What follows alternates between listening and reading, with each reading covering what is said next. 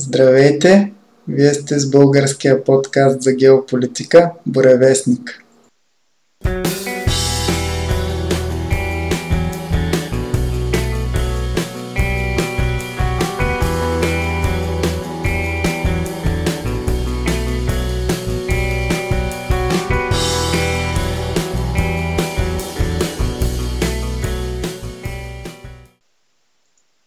Това е нашия брой номер 15 и както обикновено в началото ще отговорим на въпрос от наш слушател.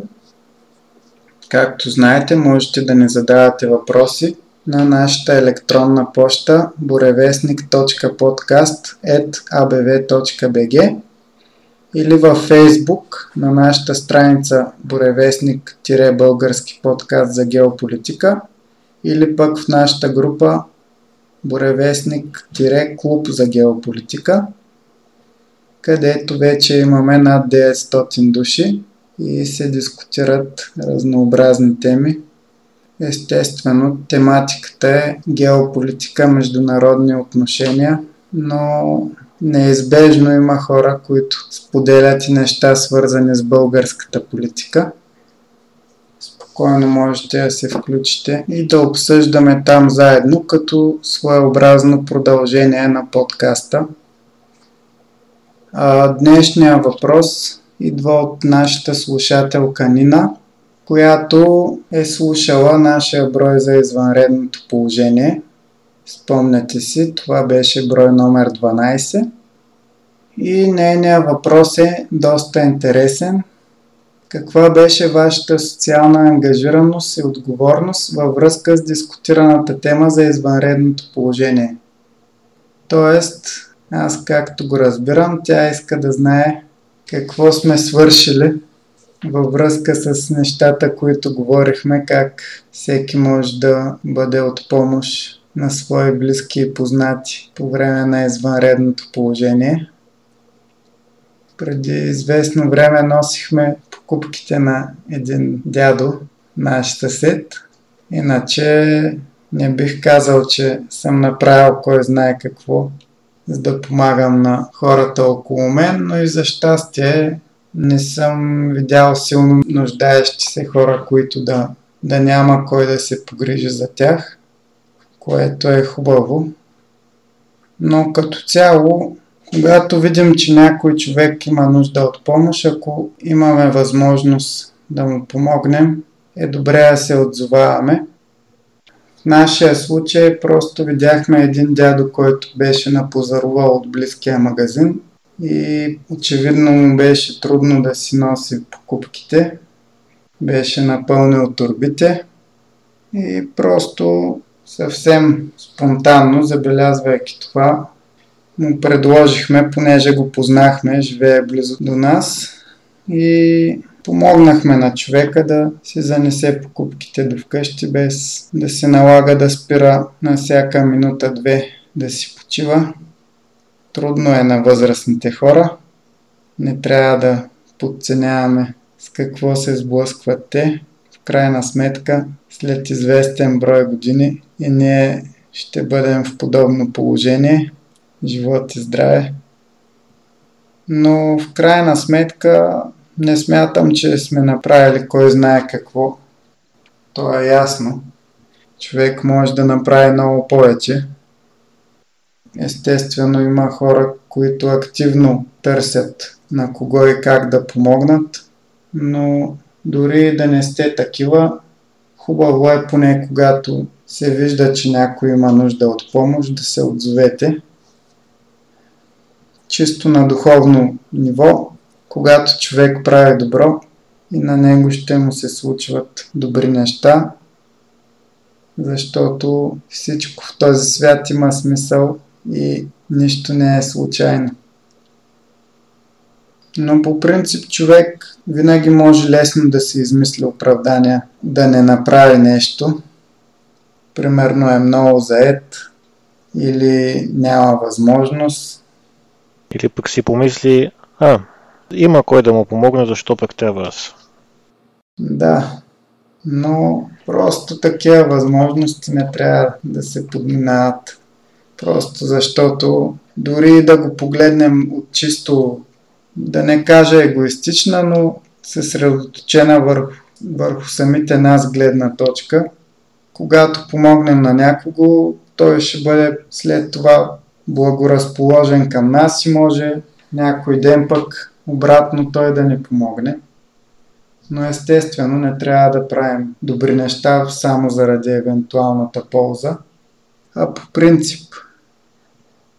Но в крайна сметка важното е да не само за, за този конкретен въпрос, а и, за, а и по принцип за всяко нещо в нашия живот, когато не сме направили нещо или сме пропуснали или нещо не, е, не сме успели да, да го направим по начина, по който сме се надявали, не се е получило добре.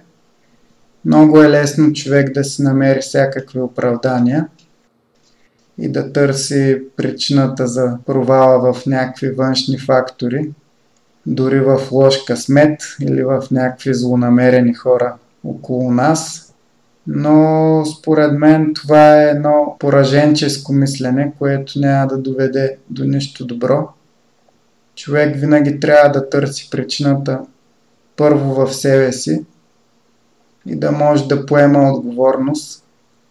И когато види, че нещо не се е получило добре, първо да си каже, ето, аз бях, аз го направих така, можеше да го направя по-добре. И разбира се да си направи изводи следващия път, стъпвайки върху предишния лош опит, вече да се справи добре с задачата.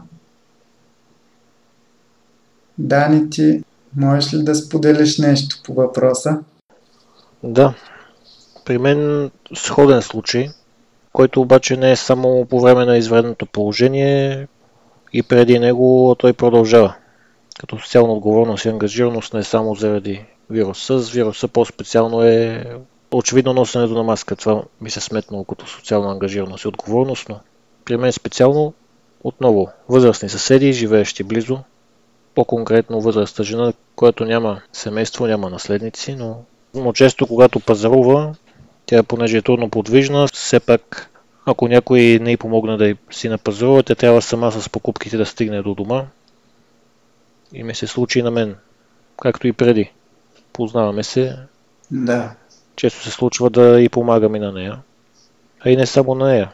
Има възрастни хора и също не само около мен, но и обикновени непознати също. По време на извредното положение имаше случаи, в който познати също са били, за съжаление, съкръщавани. Искали са помощ и се получавали под формата на или малка сума пари, или морална, но те знаят, че хората биха се озовали не само понеже е пандемия, но и по принцип. На когото може да си има доверие, те биха поискали помощ и може да се очаква, че ще има и подобни случаи за напред, понеже очевидно виждаме, че явно пандемията не свършва. Да. Трябва да продължим да спазваме социална ангажираност и отговорност. Пандемията не свършва, но на хората им писна от пандемията вече.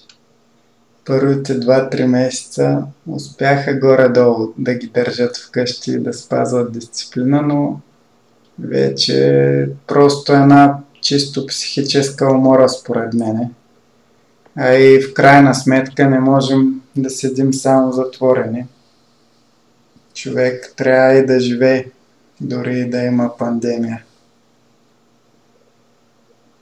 Със сигурност ще има като цяло спад в много области.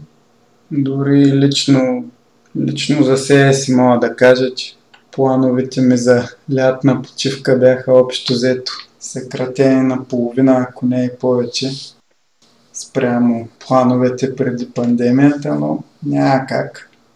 Естествено и много по-обрано ще бъде самото време на почивката.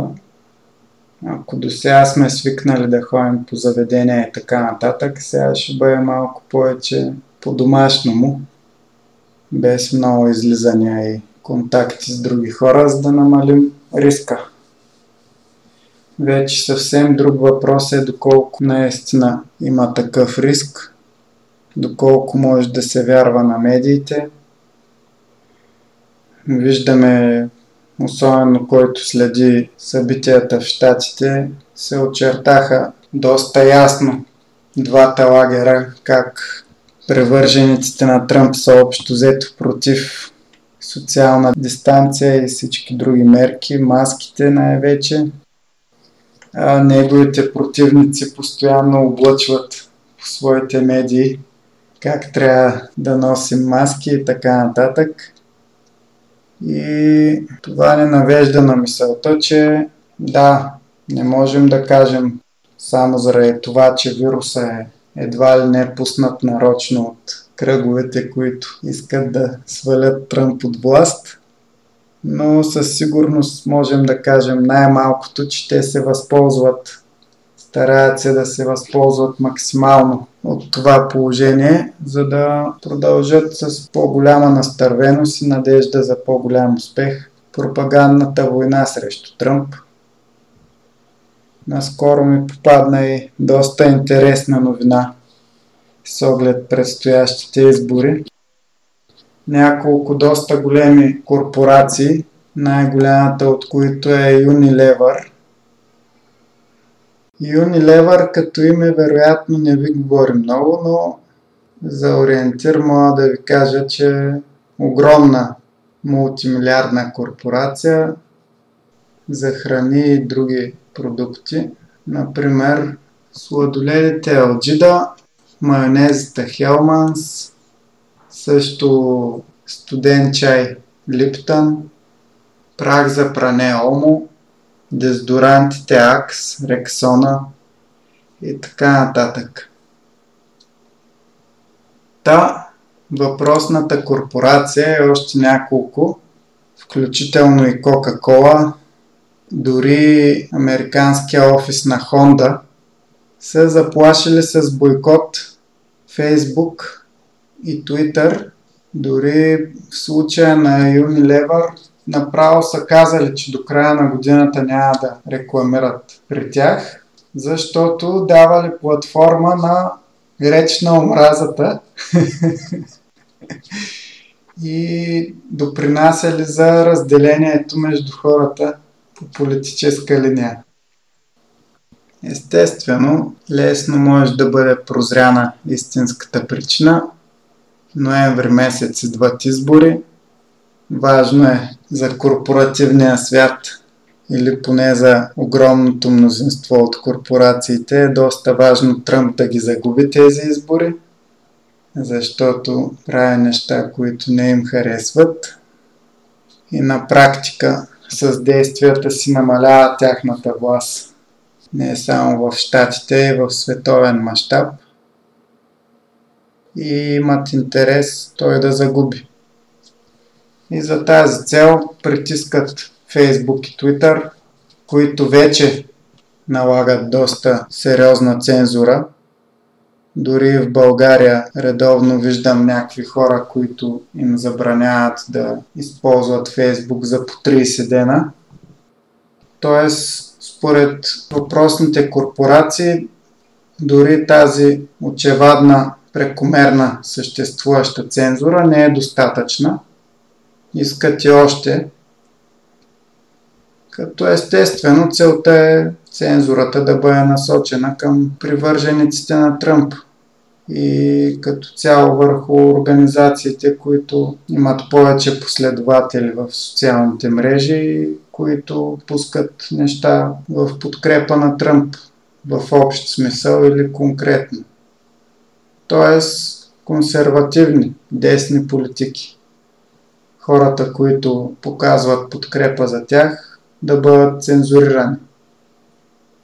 Дори в YouTube разбрах, че бил затворен канала на Стефан Молиню, един канадски философ, който въпреки, че самия той не се смята за крайно десен и така нататък, заради някои негови видеоклипове, например бях гледал преди година-две като беше ходил да снима Полския ден на независимостта, където, знаете, много внушително шествие правят полските националисти из улиците на Варшава.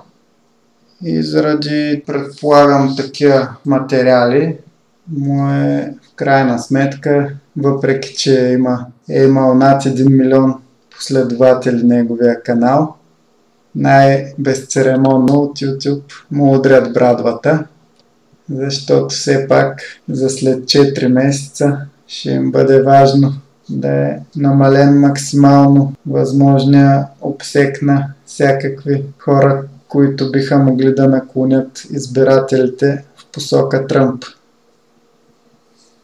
И съм 99% сигурен, че тенденцията, която виждаме в последните година-две, първоначално бяха цензурирани хора, които бяха в наистина с по-крайни десни позиции, но постепенно започва да се измества диапазона, да се разширява. Беше цензуриран известния теоретик на конспирацията Алекс Джонс. Впрочем, той си направи отговор на това собствен сайт за видеосподеляне, където естествено си споделя неговите материали, но може всеки да се регистрира и да, ако се притеснява, че в YouTube ще бъде цензуриран, може да си пуска там нещата. И след като сега са стигнали дори до Молиню, който макар да не го следя кой знае колко често, въобще не може да се каже, че е краен. По-скоро от философска гледна точка се опитва да обяснява събитията, които се случват. Не бих се очудил дори хора, които аз бих нарекал даже не десни, центристи, като Джордан Питърсън, които обаче казват някои нелицеприятни за глобалистите истини. Например, че мъжете са мъже и че жените са жени. И те да почнат да бъдат цензурирани в YouTube и подобните платформи. Просто натам са тръгнали нещата. Но никой ли не се замисля къде ще му излезе края? Крайна сметка, чрез пълзящата цензура, рано или късно ще се стигне до една своеобразна диктатура, където единствено мненията, които съвпадат с партийната линия, ще бъдат разрешени, а всичко останало ще се трие. Което естествено не е различно от това, което наблюдаваме в момента в Китай и техните социални мрежи. Ние в Източна Европа сме живели в подобна диктатура, знаем за какво става дума, макар и в момента посланията да са леко различни, но бих казал несъществено, защото пак става дума за лява идеология, колкото и практиката и в социалистическия блок в миналото и сега в Китай да е доста различна от това, което се проповядва. Ние сме живели при такава диктатура, при такава цензура и съответно сме иммунизирани срещу новото течение. Не се връзваме толкова лесно.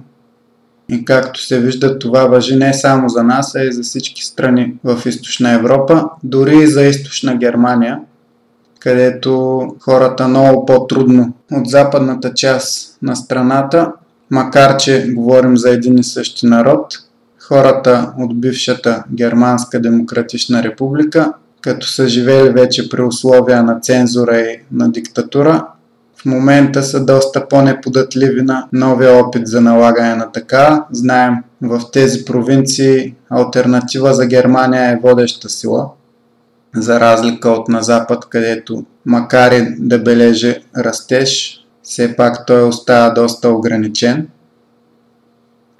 Източна и Западна Германия са един отличен пример за това как един народ си създава умствен имунитет, когато премине през дадена криза, да не се поддаде повторно на същата. Но за съжаление, Западна Европа, Штатите, като цяло в така наречения Западен свят, не са преживявали подобна диктатура в историята си, уверено са се запътили на там. народът не се съпротивлява, хората не мислят достатъчно, пият с черпака от това, което им сипват медиите, което за нас на изток е очеизвадна пропаганда, но явно за тях не е. И последствията са неизбежни те вече започват да се виждат. И бих добавил, че това е само началото. Тези вандалства и безчинства, оскверняване на статуи и така нататък, са само първата стъпка.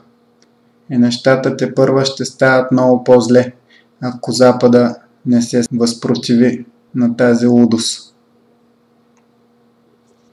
Но да, отново да подчертая, тази цензура и желание да се ограничи в максимална степен обсега на хората, които говорят неща, които не се харесват на корпоратокрацията, завладява в момента. Ако не е света, то голяма част от електронната сфера. Тази цензура не е нищо по-малко от една стъпка към диктатура. Тези хора, Google, YouTube, Facebook, си мислят, че понеже са постигнали монопол, ще могат да формират обществените нагласи и мисленето на хората. Те са се взели за социални инженери и смятат, че наистина ще променят самата човешка същност, което много добре знаем колко е абсурдно, особено тези народи, които сме живели под комунизъм колкото и да се стреми една идеология да подчини човешката същност, да я промени за своите цели, да я оформи едва ли не като глина, неизбежно тези опити търпят звучен провал, дори и за някакъв период да успеят да накарат хората да се самоубедят, че е възможно да изменят на природата си. Рано или късно цялата система се срутва в момента в който няма много голяма сила, която да я държи и налага върху хората, те естествено се връщат към своето изначално състояние и категорично отказват натрапената им идеология. Дори в най-лошия сценарий, неизбежно това ще се случи с идеологията на глобализма – с неолибералните идеологеми, които виждаме насякъде сега в западната преса. Корпорациите не са всемогъщи. Естествено, те се опитват да се приближат до това.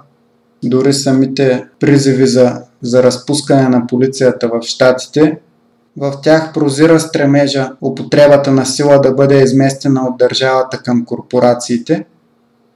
Това естествено не е нещо, което обикновените медии ще ви кажат, камо ли да го подчертаят, но замислете се, точно така е. И затова това положение е една своеобразна тренировка за глобалистите, доколко могат да наложат своята воля и да заграбят това, което всъщност наистина представлява властта, а именно контрола върху силовия апарат.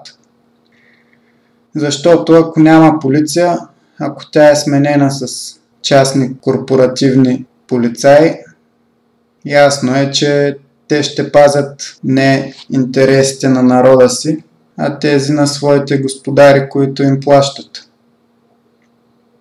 Полицията, колкото и да е корумпирана, в крайна сметка все още работи за доброто на народа си и най-малкото минава такова обучение и дори отделни полицаи да са корумпирани, няма как всички да са такива.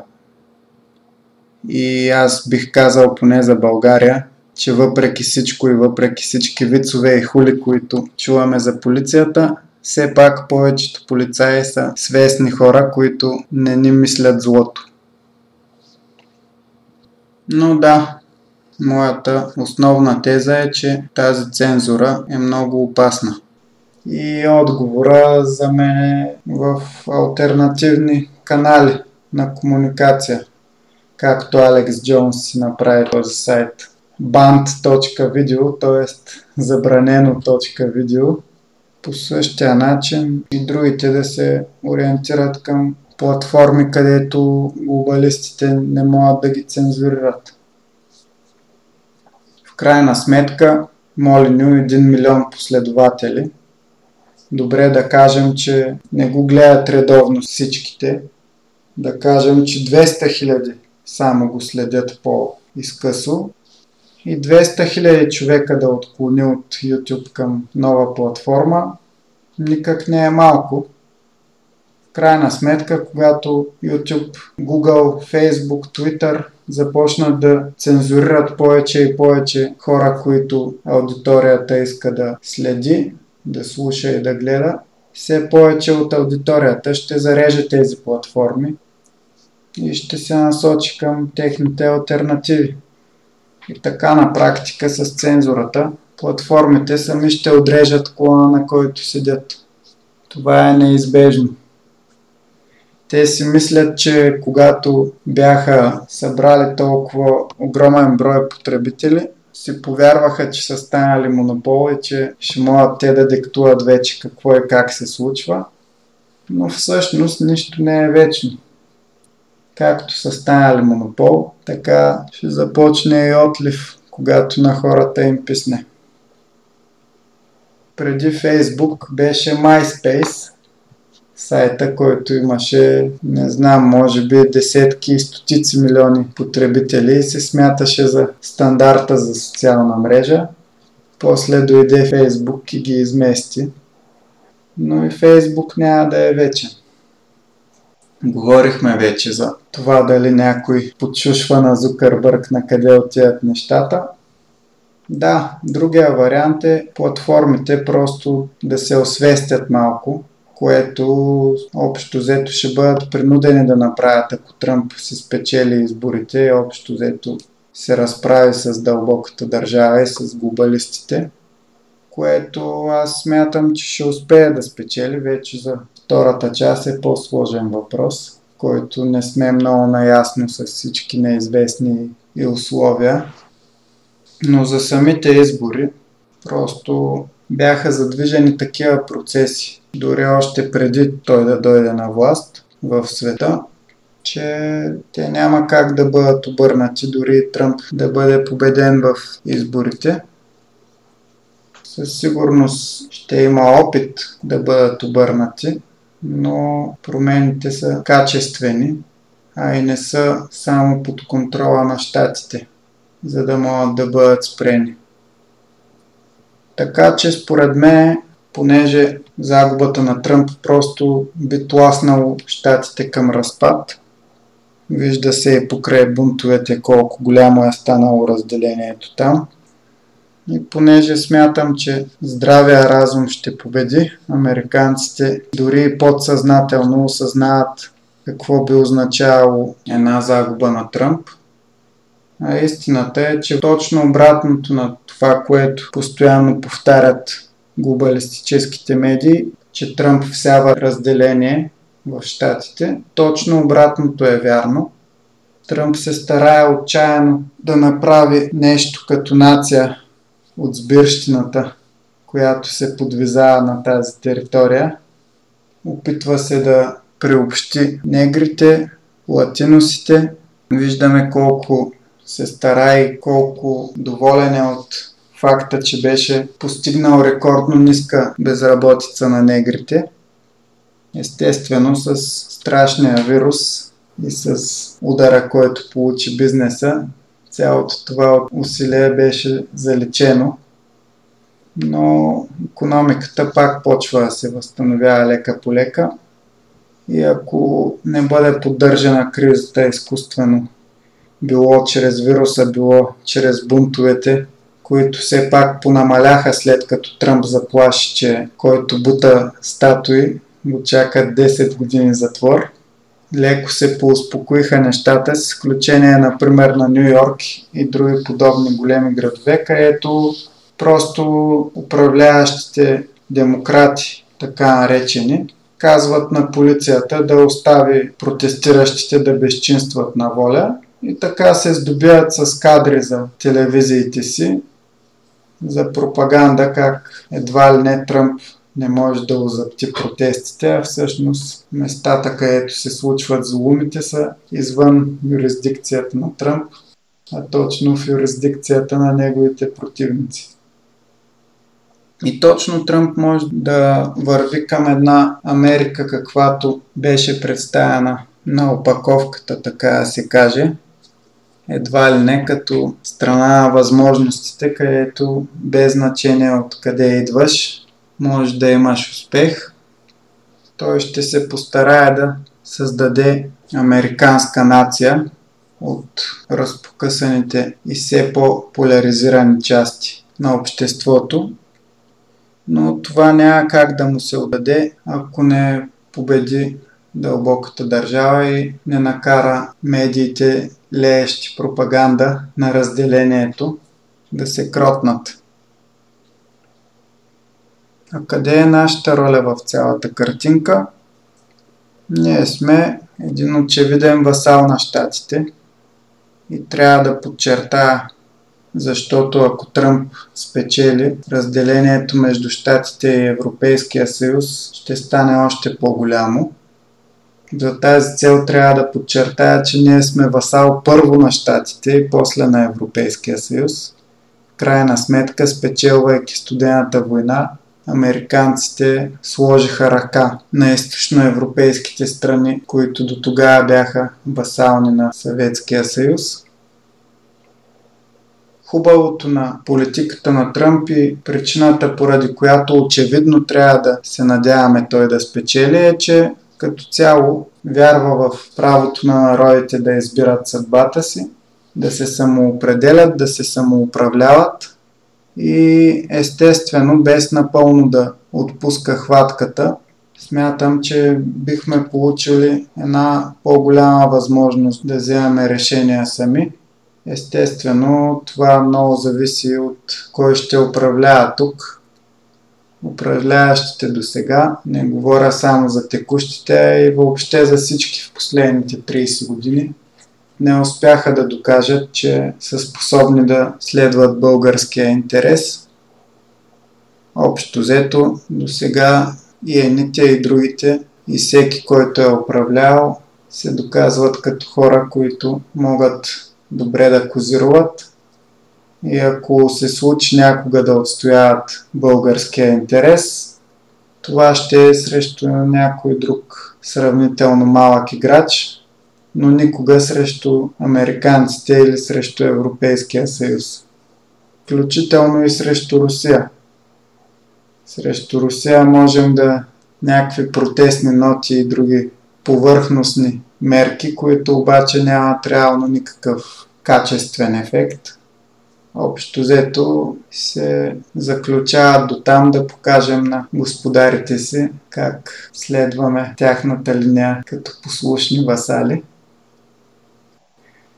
Но това е положението. В крайна сметка не мога твърде строго да съдя нашите управляващи. Със сигурност на тях не им е лесно. Най-малкото ако тръгнат с рогите напред да отстояват независимост, набързо ще бъдат сменени с по-послушни. Но в крайна сметка имаме примера на Виктор Орбан в Унгария. Той показва как може да се балансира между Запада и националния интерес. Според мен се справя доста добре. Освен това, имаме и примера на Полша, макар и според мен лично не е толкова добър, колкото този на Орбан, защото те се обвързаха много силно с американската военна машина. Но в крайна сметка и това е начин да, да градиш бъдеще за народа си. Защото в замяна на това обвързване с американски бази, войски и така нататък, които поляците имат на територията си, замяна на това американците ги оставяха общо взето сами да избират пътя си, както виждаме. Управляващите там следват една твърда националистическа политика, слагат народа си на първо място, също както Тръмп слага американците. И една от най-въздействащите речи на Тръмп, откакто е станал президент, беше именно в Полша – когато той говори за връзката с Господ, с народа и с бъдещето. и общо взето похвали поляците за пътя по който са избрали да вървят. Също така и в Унгария и в Польша имаме много адекватна демографска политика. Данъчни облегчения, безлихвени заеми, парични помощи за, за семейства с деца и особено с повече от две деца, като помощите нарастват с всяко следващо дете. В крайна сметка, демографията е най-важният фактор за бъдещето на един народ.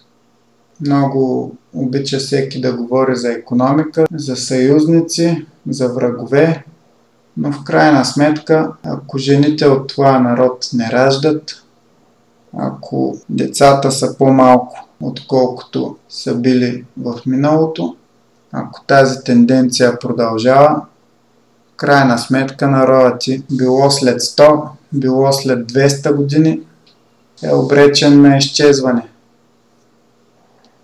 Естествено, повечето политици мислят единствено в рамките на своя мандат – не ги интересува след 100 години дали дадената държава ще има с 5 милиона повече или по-малко население.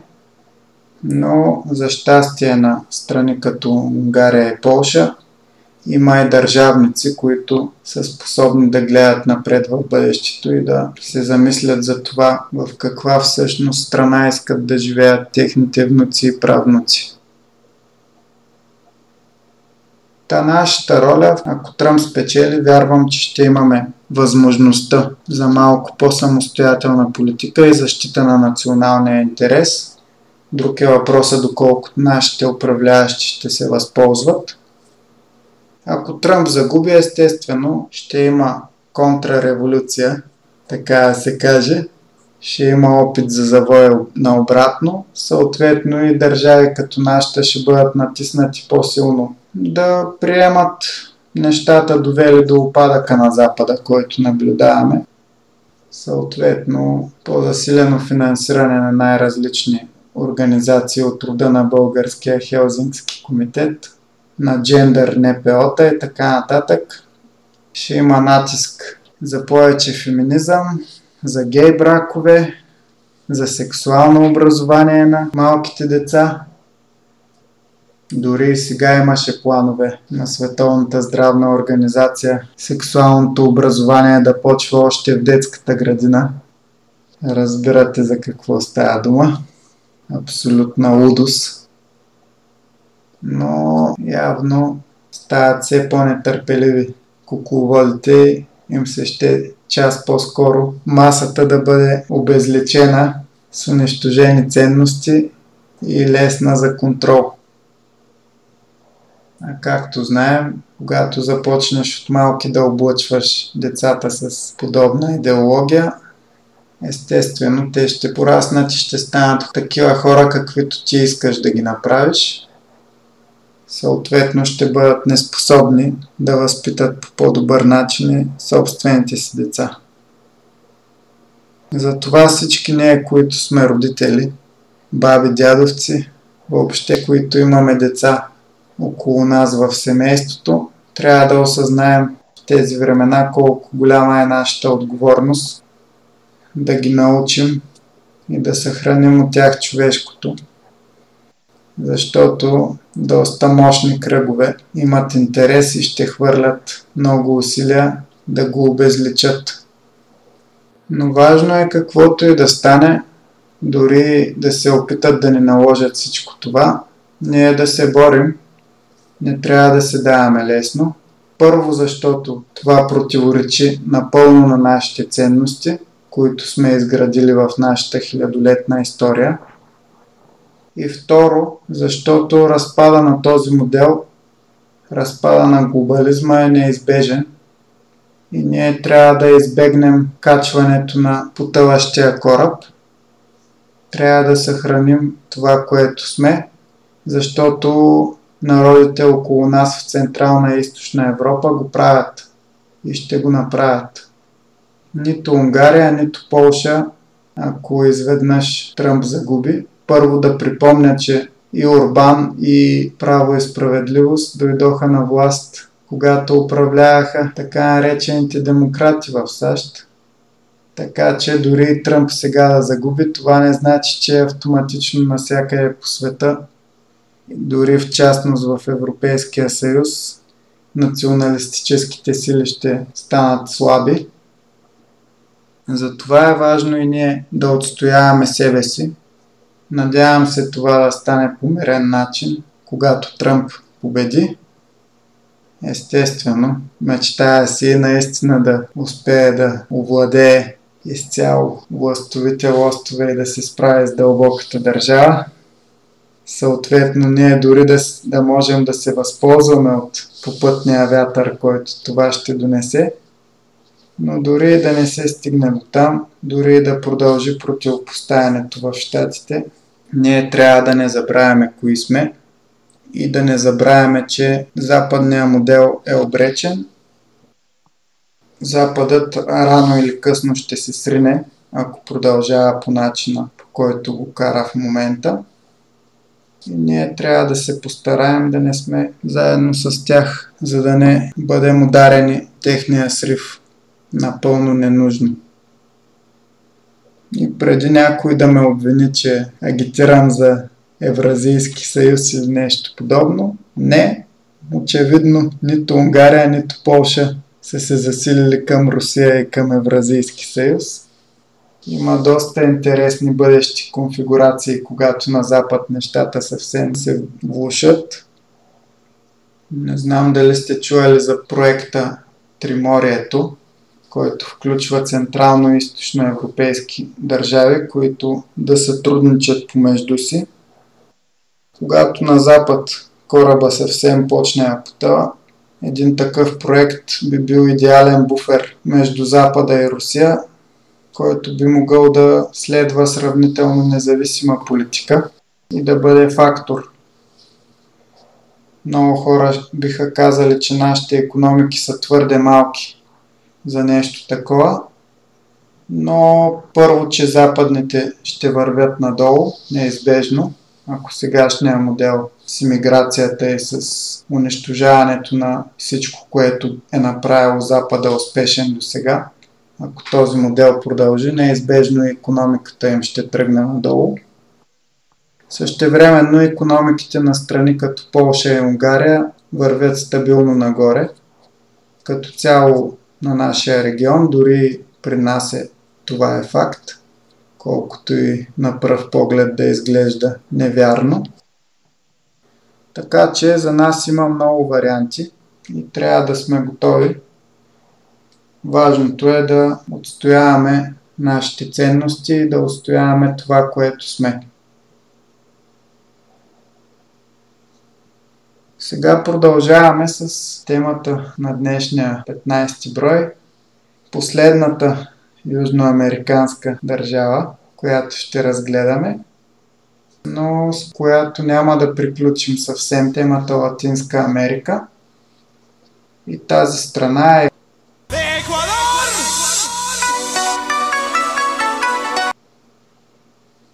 Какво мога да кажа за нея преди да дам думата на Дани?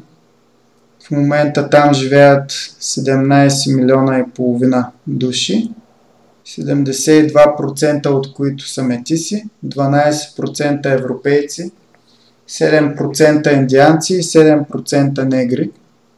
Сравнително висок процент на негрите в сравнение с съседните южноамерикански страни. Президента там управлява с 4 годишни мандати. Народното събрание е еднокамърно. Президентът е държавен глава и главнокомандващ на войската. Назначава правителството. Интересното е, че правителството има и законодателна власт, но приетите от Народното събрание закони са с приоритет. Независима съдебна власт, като цяло не се отличава кой знае колко от другите южноамерикански страни, за които говорихме. А, за по-далечната история и други интересни факти за Еквадор ще ви каже Дани. Да споменем първо за самото име Еквадор. Какво точно означава?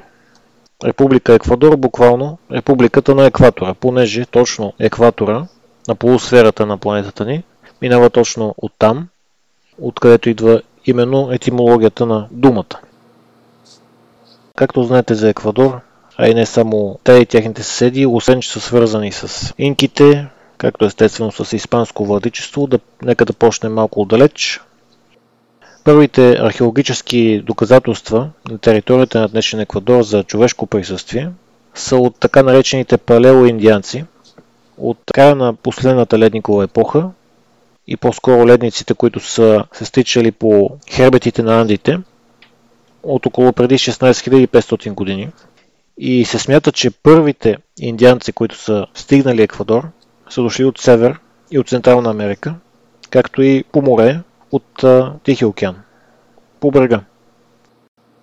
По-късните миграции към територията на днешен Еквадор са дошли от Амазонския басейн, като обществата са се катерали нагоре по самите планини и по този начин образувайки пластове на различни етнически групи, което и до ден днешен оказа влияние върху големият набор от местни езици и диалекти, представляващи доста интересен букет, ако може така да се каже, на различни култури, на различни мирогледи и езици, повлияни от пластовете и околната среда, варираща от джунгла до високи планини и брегова ивица.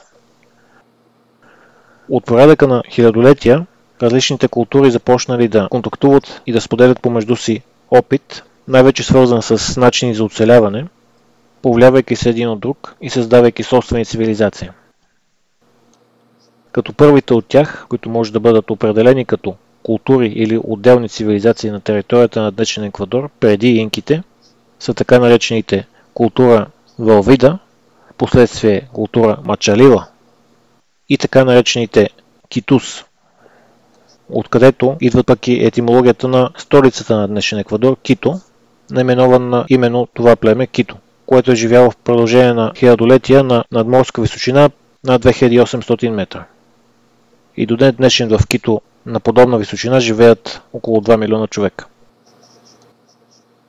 И последствие, освен това племе, друга изтъкната култура, която и до ден днешен се отличава от другите, които ви споменах, както и различно от инките, е така наречената каняри, или както някои от тях се наричат, куенка. Като всяко едно от изброените общества има собствена архитектура, гранчарство и религиозни интереси. Естествено, както се зараждат повечето наченки на нации, така и тук определени села и общества, обеднявайки се около земеделие, последствие натрупвайки ресурси, най-вече храна, скотовътство, започват да формират нещо като конфедерации с изявени лидери, съюзи, едни с други, и естествено създавайки военна сила, която да пази именно тези ресурси от нашественици. И разбираемо най-голяма следа с огромно културно значение се явяват инките, като на територията на днешен Еквадор по-известни тяхни селища са, например, руините на Ингапирка, който бил главен град, помещаващ военен гарнизон на инките и основно светилище на върховния бог на Слънцето. Друг подобен пример е Кория Канча, отново наследство от инките. Както сме споменавали в предните наши броеве, инките приобщават територията на днешен Еквадор по времето на владетеля Топа Инка Япанкуи. По негово време местните конфедерации стават част от империята, която по това време обхващала териториите на Перу, Боливия, дори части от Северна Аржентина. Единствено в частите на Амазонския басейн, помещаващ се и до ден днешен част от него в територията на Еквадор, племена като Каяпас, и подобни групи се противопоставяли на инките, както последствие и на испанците, и те до ден днешен запазват тяха собствена ниша, култура и език, чак до ден днешен.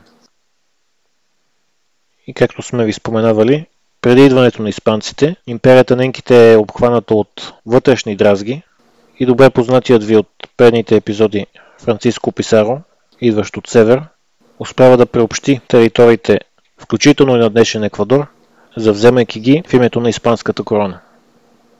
Като естествено зарази подобни на дребна шарка спомагат на европейците да осъществят тяхното завоевание още по-лесно. И самото селище Кито, през 1563 година бива провъзгласено като административна област за короната на Испания, като част от вице-кралство Перу и последствие вице-кралство Нова Гранада. След около 300 години испанско владичество, населението на Кито, което не, не надвишало по това време повече от 10 000 жители, било едно от първите места, повлияни от полаха на революционния дух и през август 1809 година местни групи започнали да се надигат срещу испанската власт, водени от Хуан Пио Монтуфър, както и от местен кардинал Куеро и Кайседо. Самата борба за независимост на Еквадор навлязла в военни действия през октомври 1820 година, когато местните еквадорци от град Гаякуил и областта започнали да водят откровенно военни действия срещу властите, приобщавайки първо крайбрежните области и след две годишна война на 24 май 1822 година Еквадор става първата държава от испанските завоевания, която обявява независимост. Впоследствие еквадорците се включили в борбата на Симон Боливар, помагайки му в неговите дела и стремежи за осъществяването на Република Гран Колумбия, в която се включили още Колумбия, Венецуела, дори част от Панама.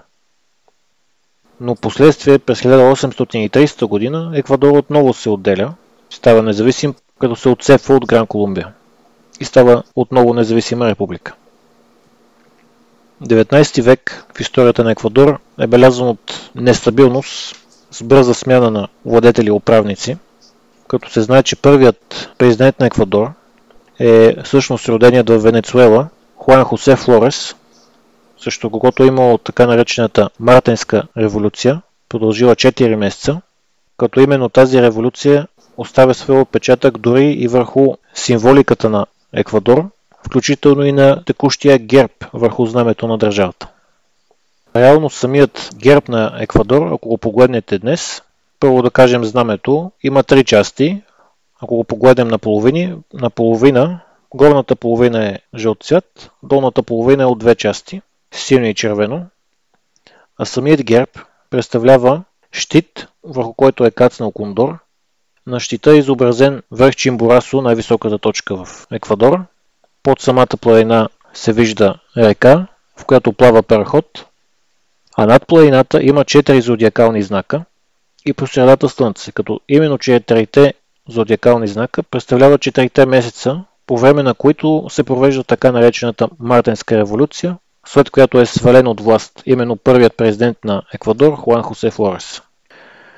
А отстрани на щита има палмови клонки, а под него има така нареченият символ Фаскес, или това е сноп от дървени пръчки и брадва, който символ е известен още от етруските, населяващи територията на Италия.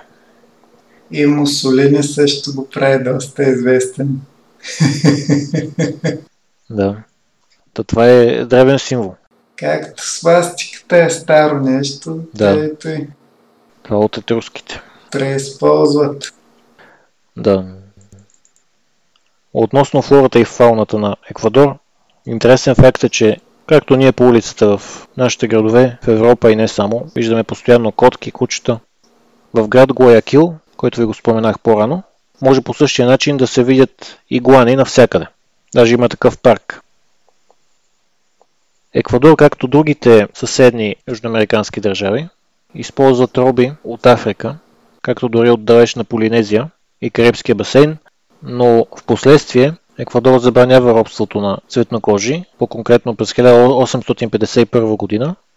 И това, което се знае, че както сте запознати или може би сте виждали, когато си купувате банани, има една четвърт шанс бананите да са дошли точно от Еквадор, понеже 25% от производството на всички банани в света идва именно от Еквадор. В България шанса е по-скоро към 90% по мой личен опит. Да. От време на време ми се е случвало да са от Коста Рика и от Камерун даже веднъж, обаче почти винаги са си от Еквадор. Даже когато предаваха Асанж и исках да ги бойкотирам, не можех никъде да намеря банани, които да не са от Еквадор. Това е банановата мафия. И друг ресурс, който Еквадор разчита е петрола, който представлява 40% от целия им износ, но работата е там, че петрола се намира именно в частта, в която е близо до Амазонския басейн и тук вече е много лесно да се наруши баланса между екология и економика. И между впрочем, през 2008 година Еквадор е една от първите държави, които признава реално права на самата природа. Както има права на човека, през 2008 година Еквадор признава нещо сходно и за самата природа. Доста интересно. Да. А, освен самата континентална част на Еквадор, знаем, че островите Галапагос са известни с костенурките си, които живеят изключително дълго. И въобще с фауната, защото понеже са отделени от континента, там се развиват по-не... т.е. оцелели са видове, които ги няма на континента. Да. Са малко по-различна фауна и затова са и туристическа дестинация. Да, сходно както е Мадагаскар. Да. Галапагос 19 острова общо представлява архипелага. На 900 км навътре в океана, далеч от континенталната част на Еквадор, като имат изключително геополитическо значение самите острови. Не само за териториалните води, но и за чужди бази на тази територия, но няма как, както сме казвали преди, географията няма как да не окаже влияние на политиката на държавата. В края на 19 век в Еквадор има либерална революция. 1895 година, след като тя приключва, Елоя Алфаро идва на власт, става върховен вожд на Еквадор. Той работи усилено за разделението на държавата и църквата – налага граждански бракове и правото на развод, както и свобода на словото.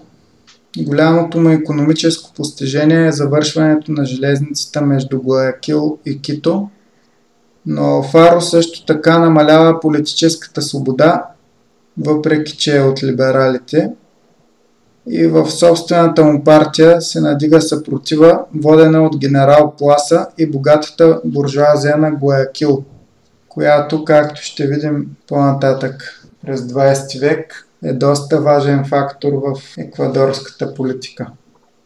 1912 година Алфаро умира, след като е управлявал 17 години и започва период на економически либерализъм, който банките постигат пълна власт над страната.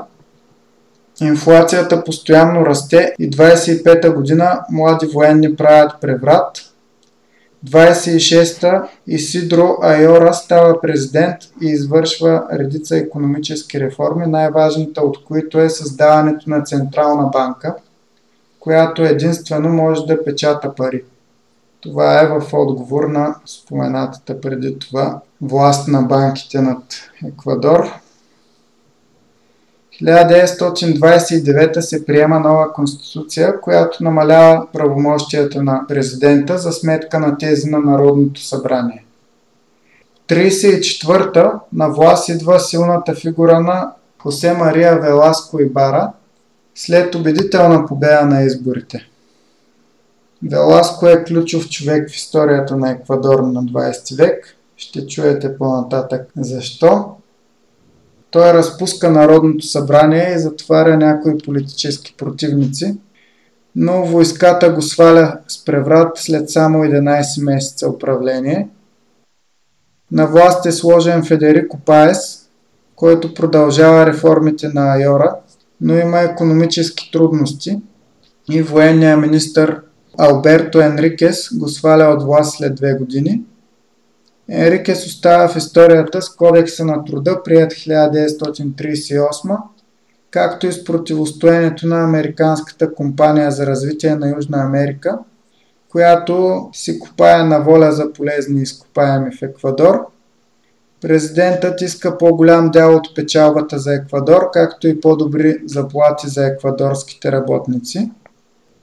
Обаче Американското външно министерство подкрепя компанията и притиска Еквадор да се откажат от исканията, но както знаем, скоро след това избухва Втората световна война и когато на американците им притрябва помощ от Еквадор, те оттеглят тази подкрепа за компанията за развитие на Южна Америка. И замяна на това следващия президент Аройо Дел Рио дава исканата помощ и американците строят военно-въздушна база в Салинас, както и военно-морска на Галапагоските острови. Проамериканският президент Дел Рио идва на власт 39-та след смъртта на предшественика си, но 40-та година фалшифицира изборите и печели, като истинския победител всъщност е бил споменатия преди малко Веласко.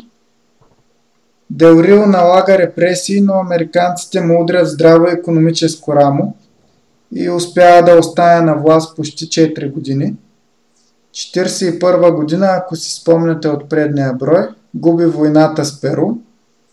Една от причините всъщност за тази загуба на Еквадор в тази война е, че до толкова Дел Рио го е страх от преврат, че пази най-силните войски при себе си в Кито, да го пазят ако се наложи. Съответно не ги праща на фронта. 1942 година като последствие на войната подписва протокола от Рио де Жанейро, който признава загубата и е отказ от претенции върху пограничните територии. Това отприщва силно недоволство у народа и се сформира опозиционна коалиция. След бунт в Гуякил 1944 година, в който войската и гражданите се обединяват, а от другата страна остава само полицията, Делрио подава оставка. Военните дават властта на Демократичния съюз, който номинира Веласко за президент. Той се завръща триумфално от Колумбия, където е бил пратен в изгнание преди това от Делрио и го посрещат радостни тълпи. Той им обещава национално възраждане, социална справедливост и наказание за опетнилия честа на Еквадор либерален елит. Водачите на партията на Делрил са пратени в затвора или в изгнание.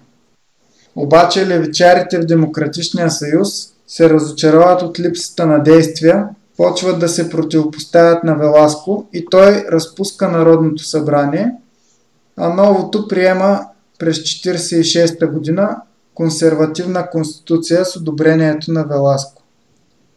Обаче економическата политика на Веласко куца, инфлацията продължава и август 1947 година министъра на отбраната го сваля. Септември 1948 президент става Гало Пласа, победил на косъм консервативния кандидат. Той налага демократично управление, стабилизира економиката, наблягайки на селското стопанство. Същевременно износа на банани става важно економическо перо. След края на мандата на Гало Пласа, 52 отново печели Веласко. Той строи мостове, пътища, училища, награждава верните си съюзници и войската с увеличение на заплатите и други привилегии – по това време го наричат олицетворение на нацията. Идва на власт с помощта на партията съсредоточение на народните сили, но скоро след това праща в изгнание водачей. Явно е станал твърде опасен за властта му.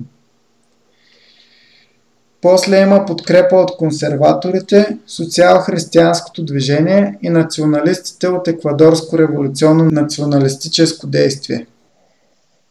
1955 година еквадорските власти арестуват две американски лодки, ловящи риба в териториалните води на Еквадор.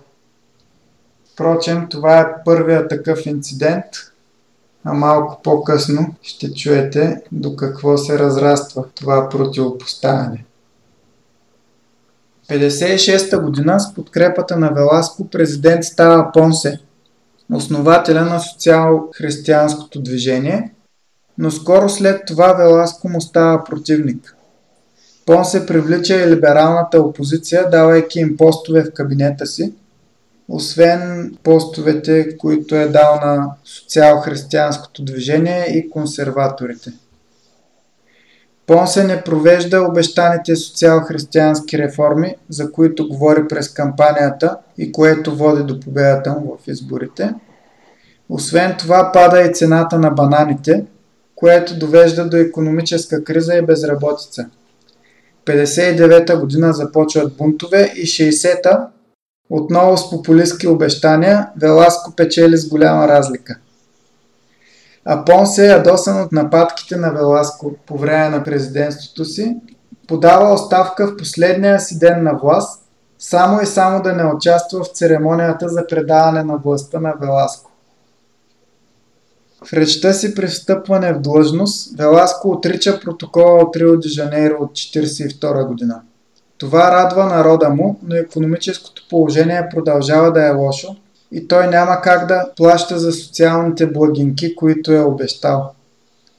По това време успява Кубинската революция и Веласко, усещайки полаха на вятъра, засилва антиамериканското говорене и назначава някои социалисти в правителството. Това той го прави на фона на призива на американците към правителствата в Латинска Америка да късат дипломатически отношения с Куба. Економическите проблеми обаче водят до отцепване на лявото крило на коалицията на Веласко, което е водено от вице-президента Карлос Аросемена. По това време дори става престрелка в Народното събрание между подкрепящи и противници на правителството, без ранение. 1961 година военните свалят Веласко и президент става споменатия току-що Карлос Хулио Аросемена. Обаче той настоява да не се прекъсват дипломатическите отношения с Куба и е наречен опасен комунист от политическите си противници и част от военните 62 година се бунтуват. Под този натиск Русемена прекратява отношения с Куба, като така губи подкрепата на своите хора и разбира се не печели и тази на противниците си. Много добър урок за всеки един политик, как когато правиш компромис с противниците си, в крайна сметка губиш. Защото нито противниците ти наистина ще дойдат на твоя страна, след като сте били до сега противници само заради един компромис, нито пък твоите хора ще продължат да те подкрепят след като ги предаваш и в крайна сметка безпомощен Русемена се пропива политиката на правителството се люшка съобразно обществените настроения. Появяват се и партизани в джунглите и 63-та година Русемена е свален от военните. Хунта от четирима души взема властта и обвинява Веласко и Русемена – че не са провели обещаните реформи, което е тласнало работническата класа към комунизъм. Хунтата вкарва в затвора или праща в изгнание водачите на комунистите, но и прави мащабна чистка в най-големите университети, за да премахне социалистическата пропаганда, ширела се там до тогава. Бих вметнал, че Тръмп може да вземе пример от този исторически момент. 1964 година военните приемат аграрна реформа, но тя не успява да подобри много живота на населените. Самата хунта има разногласия и това прави политическите мерки тромави. 1965 година е арестуван командващия военно-въздушните сили и хунтата остава от трима. 65-та също така пада много износа на банани, и въпреки американската подкрепа за хунтата, се развихря отново економическа криза. Те увеличават метата в опит да напълнят хазната, но следват протести, организирани от Търговската палата в Гоякил, подкрепени от студенти и работници и в крайна сметка военните се оттеглят 66 година. Следват избори за Конституционно събрание и за президент е избран Ото Аросемена, братовчет на Карлос Хулио. 67 се приема нова конституция и 68 има нови президентски избори, които печели кой? Да, не можеш ли да предположиш? Веласко. Позна. 75 годишния Веласко. 34 години след първата му победа на президентски избори. Обаче той печели с едва една трета от гласовете в избори с 5 кандидата и в Народното събрание няма мнозинство, което предвещава трудности. Неговата национална веласкистка федерация не успява да сглоби коалиция. Дори и неговия вице-президент се превръща в критик. Министрите идват и си отиват с поразителна скорост. Накрая на Веласко му писва и 70-та година разпуска парламента и Върховния съд и установява диктатура. В този момент той е на 78 години. Налага непопулярни економически мерки, девалвира паричната единица сукре, вдига митата. Отново са хващани и глобявани американски рибарски лодки, прекрачили грани... границата от 200 морски мили, което е 370 км, и навлезли в териториалните води на Еквадор, като така се разпалва така наречената война за рибатон – Покачва се напрежението между двете страни, американците спират помощта за Еквадор, а еквадорците изгонват военните съветници, дошли от САЩ. Но и това не спечелва народа на негова страна и 1971 година, след големи протести, Веласко се принуждава да отмени плебисцита, с който иска да смени Конституцията, която според него не дава достатъчно правомощия на президента, за да бъде ефективен. Веласко се държи на власт с помощта на войската. Министър на отбраната е племенника му Хорхе Акоста Веласко, който сменя хора от генералния щаб, когато се наложи, за да бъдат там веласкисти. Т.е. за да имат превес там неговите поддръжници. Обаче, април 71 при бунт във войската се налага Хорхе да подаде оставка и президента остава на милостта на генералния щаб. Края на петролната концесия означава, че от 1972 ще се увеличат стабилно приходите в хазната. Освен това, предстоящите президентски избори, фаворита е непредвидимата личност на Асаат Букарам, който е еквадорец от ливански происход, от партията наречена Съсредоточение на народните сили. А във въпросния Букарам нито войската, нито олигарсите имат доверие – и така Веласко бива свален от войската 4 месеца преди края на мандата си и пратен в изгнание в Аржентина. В края на живота си Веласко се връща в Еквадор и 79-та година умира на 86 годишна възраст. След преврата срещу Веласко, начало на хунта от Трима е генерал Гермо Родригес Лара – той има силни връзки с олигарсите в Гоякил и твърденията на хунтата, че ще бъде националистическа и революционна, като тази, която по това време управлява в Перу. Ако си спомняте от предишния брой, един съименник по фамилия на Веласко, Хуан Веласко Алварадо, е военният диктатор на Перу през това време, който провежда една изключително рядка за военните режими на Южна Америка, откровено лява и социална политика в страната си. Съответно, Гермо Родригес Лара дава подобни обещания на своя народ, че ще води подобна политика, но хората не му вярват много заради връзките му с олигарсите в Гоякил – Родригес Лара има намерение да управлява трайно, за да помогне за развитието на Еквадор, което според него е в застой. Голямата му цел е силен държавен контрол върху нефта.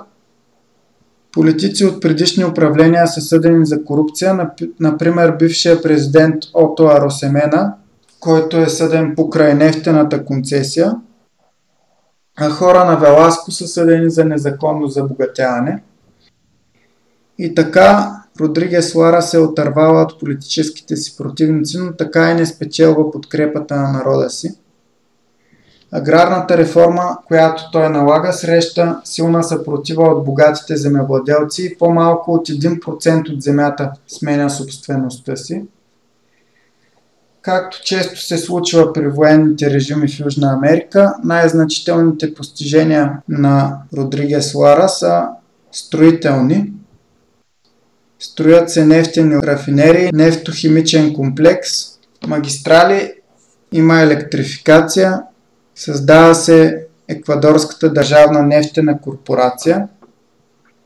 1973 година има сбирка на ОПЕК Еквадор, знаете организацията на страните изнасящи нефт.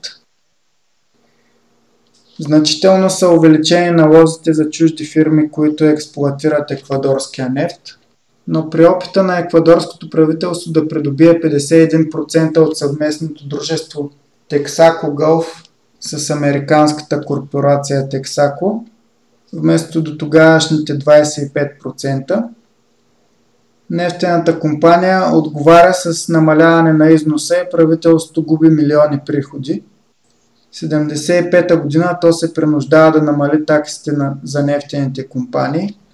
На този фон инфлацията расте и топи доходите на средната класа – Правителството се опитва да наложи 60% мито на вноса на луксозни стоки, но пак Търговската палата в Гоякил се възпротивява и организира опит за преврат, довел до 22 убити.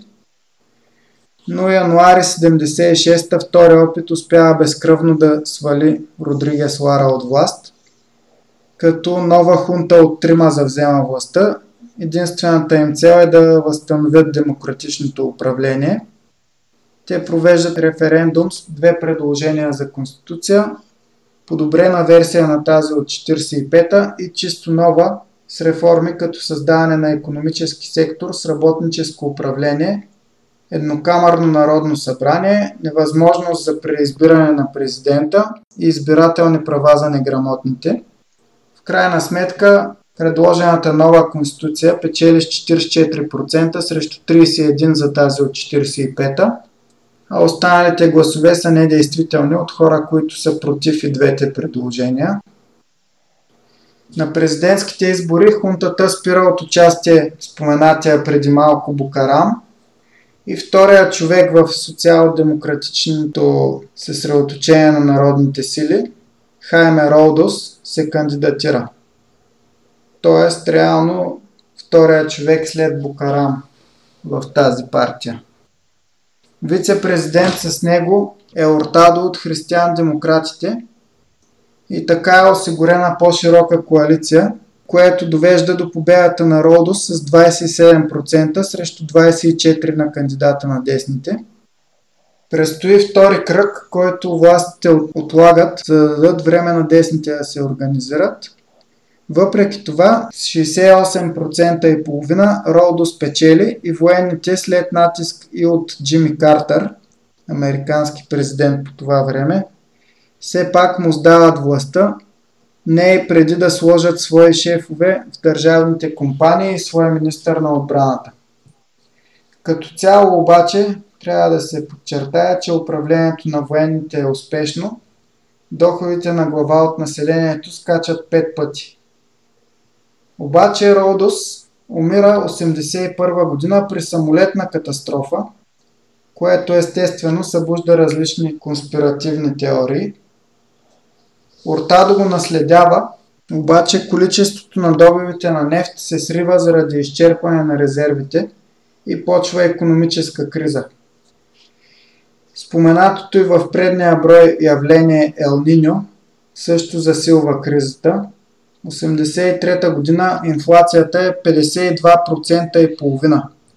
Следващите президенти не променят много ситуацията и страната се лута в следващите 10 на години.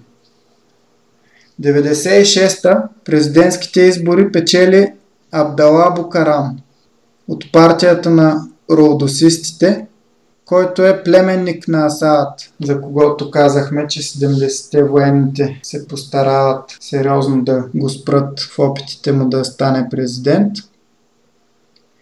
Обаче, веднага срещу него заваляват обвинения за корупция и още на следващата година Букарам е отстранен от президентския пост. Любопитното е, че официалната причина да го отстранят е според Народното събрание, че той е бил невменяем.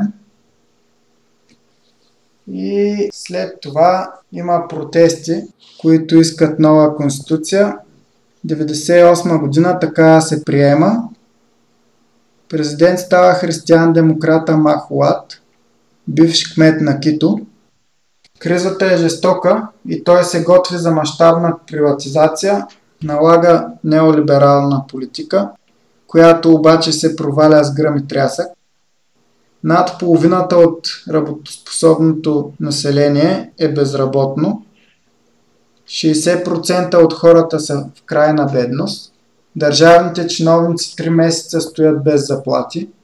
Има много протести. Войската даже стреля срещу индианци при един такъв. Махуат заменя сукрето с американския долар, което прави бедните по-бедни, а богатите, които така или иначе вече са си държали парите в долари, по-богати. Хората избухват. В чужбина избягва вице-президента, който е всъщност архитекта на целия неолиберален модел.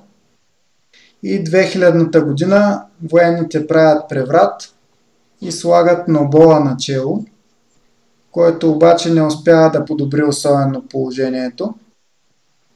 2002 на президентските избори е избран полковник Готиерес, част от хунтата свалила Махлад. Януари 2003 той е встъпва в длъжност, обаче партията му няма мнозинство в парламента и властта е нестабилна.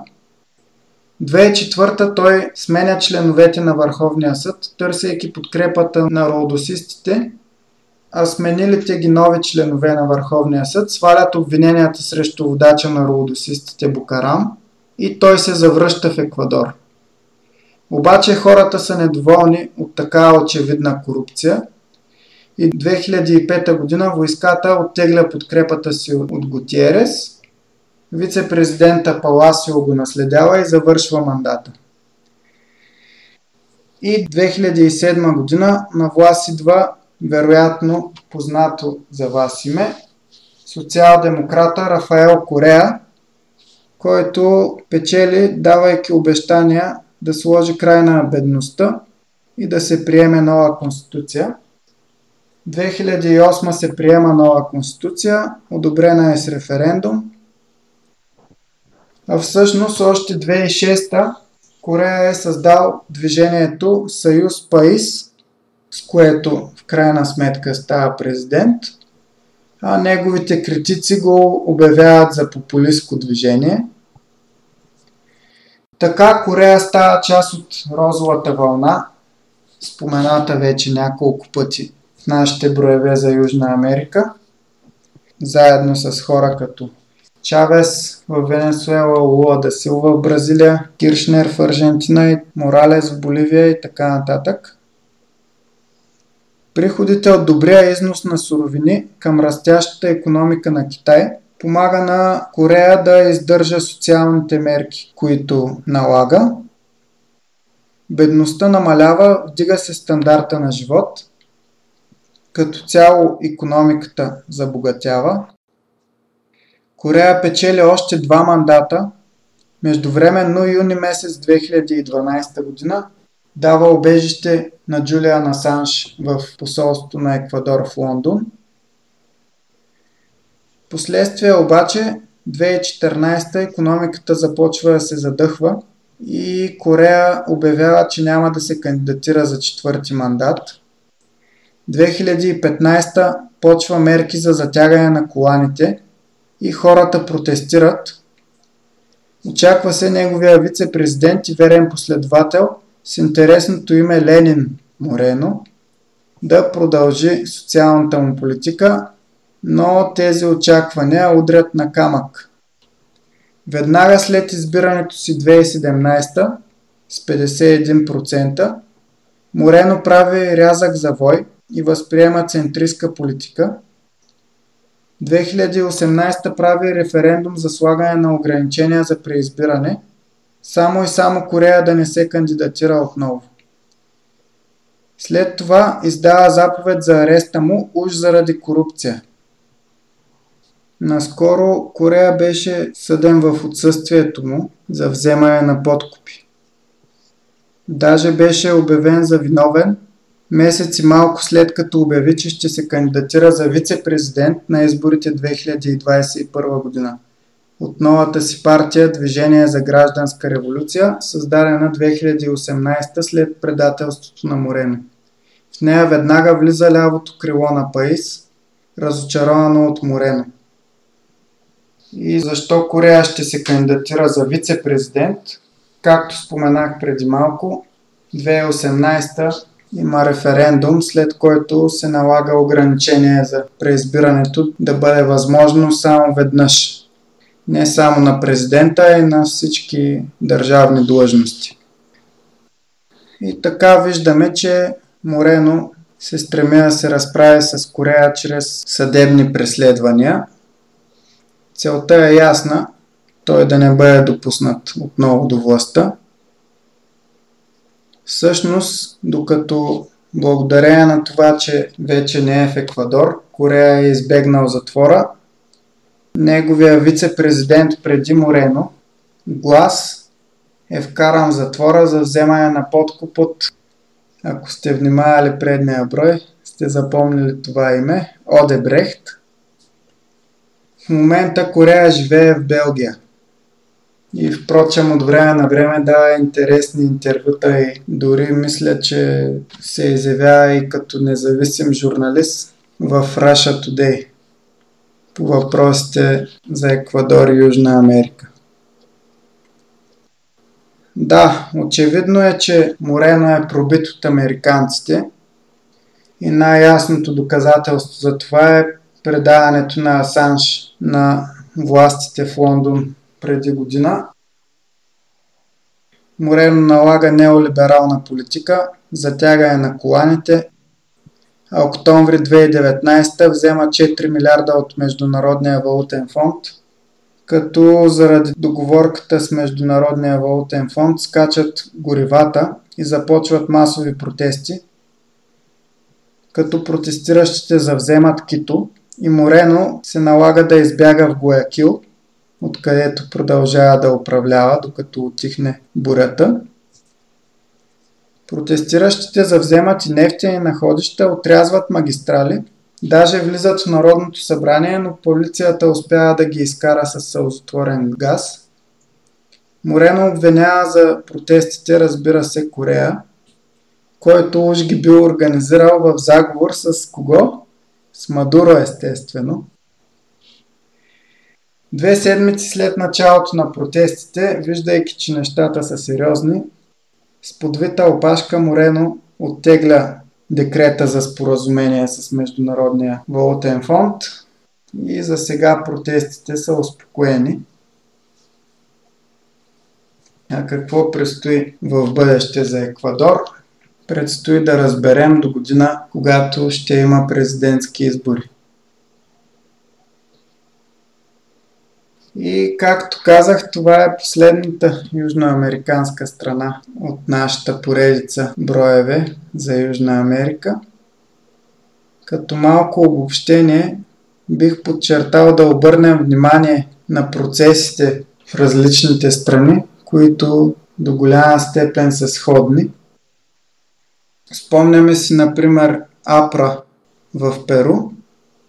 Те са много добър пример как едни партии, които са били възприемани за радикално леви, постепенно стават част от статуквото и се появяват още по-радикално леви. Също така видяхме как понякога името на партията далеч не съвпада с политиката, която ще изповядва. Видяхме и, че в Южна Америка общо взето процесите се развиват много бързо и динамично и според мен, обръщайки внимание на Южна Америка, можем да си правим изводи за нашите географски ширини и за западния свят също. Защото процеси, които тук се случват, например, за 100 години, там се случват за 10-15 в много по-ускорено темпо. И разбира се, не можем да не засегнем влиянието на въздесъщите Съединени щати върху Латинска Америка. Но в крайна сметка какво се получава? Въпреки, че от повече от век щатите се опитват целенасочено да си наложат хегемонията и да засадят своята доктрина в Южна Америка, опитвайки се да наложат на южноамериканците да възприемат американското разбиране за света. Всъщност в момента дали не се случва обратното, в момента в САЩ бих казал, че тяхната политика се южноамериканизира, защото изглежда, че в бъдеще политици от рода на Тръмп, умерено консервативни, ще се изправят срещу все по-олевяващи противници от така наречените демократи.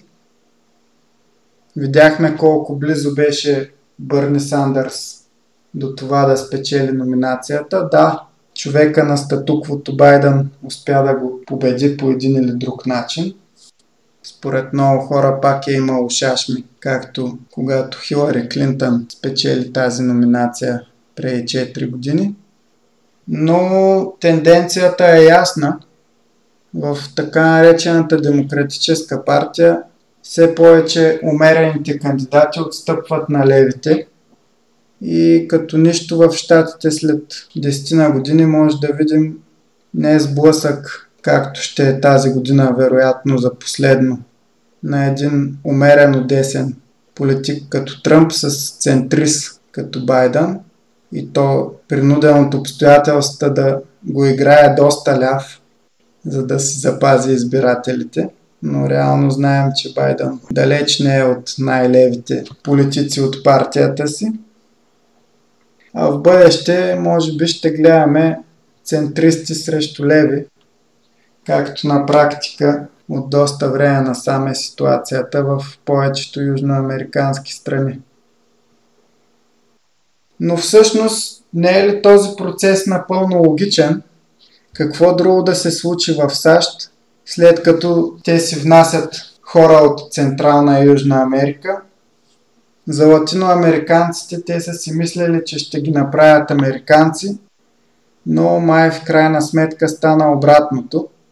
Латиносите направиха САЩ да приличат на техните собствени страни. И с това приключваме нашия 15 брой.